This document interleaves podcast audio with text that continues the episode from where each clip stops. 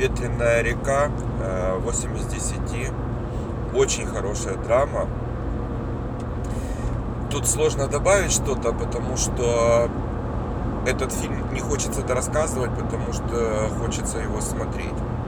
Это, наверное, опять же, из тех фильмов, которые очень долго ждешь, и где-то подсознательно ловишь себя на мысли, что действительно я вот, вот не зря я его жду, я хочу его посмотреть, и он тебя оправдывает твои надежды. Это вообще потрясающее вдвойне чувство.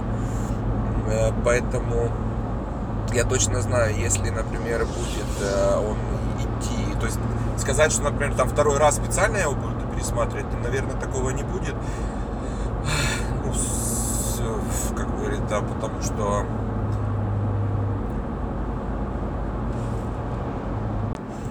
в силу своей профессии, да. А, но если бы он шел по телевизору, например, и я бы листал каналы, вот я уверен, что я бы на нем остановился и, скорее всего, залип и смотрел бы. Очень хорошая игра актеров, хороший сценарий, хорошая драма. Даже говорят, что основана на реальных событиях. Сколько там э, реальности, сколько художественного вымысла, сложно сказать.